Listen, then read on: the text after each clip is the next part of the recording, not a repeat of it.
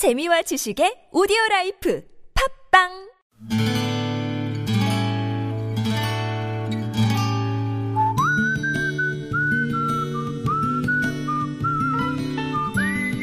여러분 기억 속에서 여전히 반짝거리는 한 사람.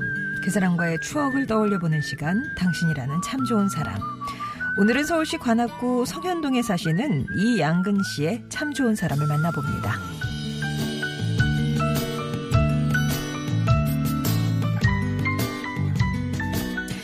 한창 중2병을 앓고 있는 큰 녀석이 심각하게 대화를 요청해 왔어요.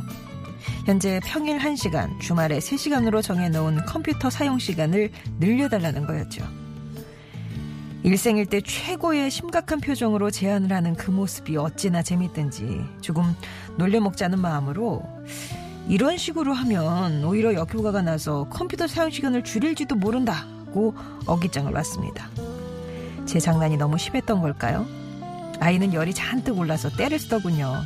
그러면서 아빠는 어릴 때 이런 일이 없었느냐며 고래고래 소리를 지르는데 문득 그 모습에 제 어린 날이 겹쳐 보였습니다.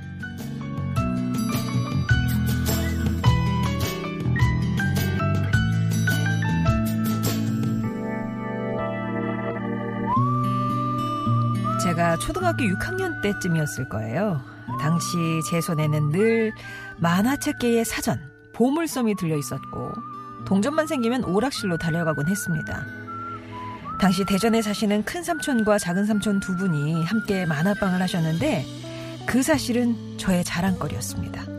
게다가, 작은 삼촌이 독립을 해서 만화방 옆에 오락실을 차렸다는 소식은 제게 재벌 삼촌이 생긴 거나 다름없는 일이었죠. 다만 그곳이 대전인지라 저는 여름방학이 될 때까지 기다릴 수밖에 없었습니다.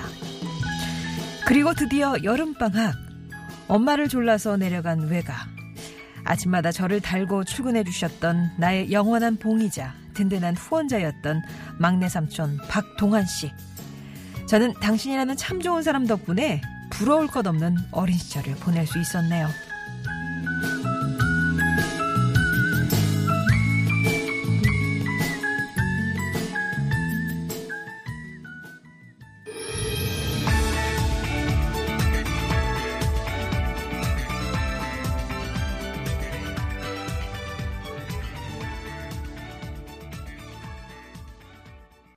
아이유의 삼촌 이적 씨가 피처링했네요. 들으셨습니다.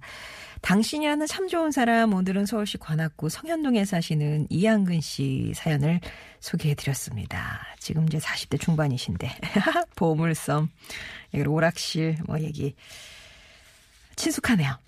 컴퓨터 게임을 더 하고 싶어 하는 아들의 그 시위하는 모습에 왜 이양근 씨가 그 어릴 때 그 모습이 겹쳐졌는지 사실 본인은 삼촌 덕분에 만화책도 실컷 보고 오락도 엄청 했으면서 아들의 컴퓨터 사용 시간은 제한을 두고 계시는 거죠. 이 방송 듣고 아들이 또 항의하는 거 아닌지 모르겠네요. 근데 문제는 방학이 끝나고 서울로 올라와야 할 때였대요. 아, 뭐 지금의 아들의 때는 생때는 뭐 생때도 아니고 방학이 끝나갈 무렵에 엄마가 데리러 오신다 그런 소식에 직감적으로 아 좋은 날은 다 갔다 깨달은 이한근 씨가 아, 마지막으로 원 없이 한번 해버리라. 그래서 이제 오락실에 가서 갤러그며 테트리스며 보글보글 같은 그 기계들을 이리저리 옮겨 다니면서 미친 듯이 하느라 밥도 안 먹고 있는데 엄마는 아들이 언제 오나 기다리다가 지치셨던 거죠. 그래서 오락실에 오셨다가 아들을 봤는데 눈에 막 이상한 빛이 장전이 돼 있는 거예요. 깜짝 놀라셔가지고. 그렇게 엄마의 손에 의해 오락실 의자와 분리가 돼서는 그 길로 바로 바닥에 패대기 쳐져서는 엄청 혼이 나셨다고 합니다. 막내 삼촌도 뭐 엄마한테 싫은 소리 들으셔야 됐고요. 이후에 방학 때마다 외가에 내려가는 곳에도 이런저런 제약이 생겼지만 한창 사춘기 때도 또 담배에 손을 대던 시절에도 막내 삼촌은 늘 이양근 씨에게 물질적으로나 정신적으로나 든든한 후원자셨대요.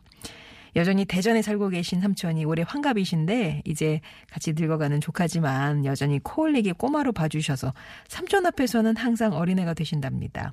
앞으로도 건강하게 영원한 후원자로 남아달라고 하셨어요. 이한근 씨께는 워터파크 스파 이용권 선물로 보내드립니다. 와, 이렇게 든든한 가족이 있으신가요? 송정의 좋은 사람들 3부는요, 이렇게 여러분 추억 속에 당신이라는 참 좋은 사람 사연을 함께 합니다. 든든한 후원자가 돼주셨던 이런 삼촌 같은 분, 아니면 어떤 천자살인의 말씀 한마디로 패부를 찔렀던 분, 뭐 여러 가지 추억이 있으실 것 같은데요. 그 얘기 그리고 그 배경이 되어주는 어떤 인물과의 얘기를 전해주시면 됩니다. 글을 써주시는 건 아니고 말씀을 해주시면 돼요. 먼저 당신 참여라고 신청을 해주시면 저희가 전화를 드리는데요. 그때 이렇게 설명을 해주시면 되겠고요. 사람 아니어도 괜찮고요. 사물이나 뭐 장소나 뭐 상관없고요. 그리고 음성 편지는 여러분이 직접 목소리를 녹음을 하셔서 그러니까 저희가 이제 배달을 해드리는 거죠. 편지 음성 편지를. 금요일에 여러분 음, 전해드리는 그런 코너인데 음성편지라고 네 글자 보내주시면 어떻게 녹음해서 보내주시는지 참여 방법도 자세하게 알려드리도록 하겠습니다. 50원 1호 문자 메시지 우물정 0951번 무료 모바일 메신저 카카오톡 TBS 앱 이용해서 당신 참여 혹은 음성편지 이렇게 참여 신청해 주시면 되겠습니다.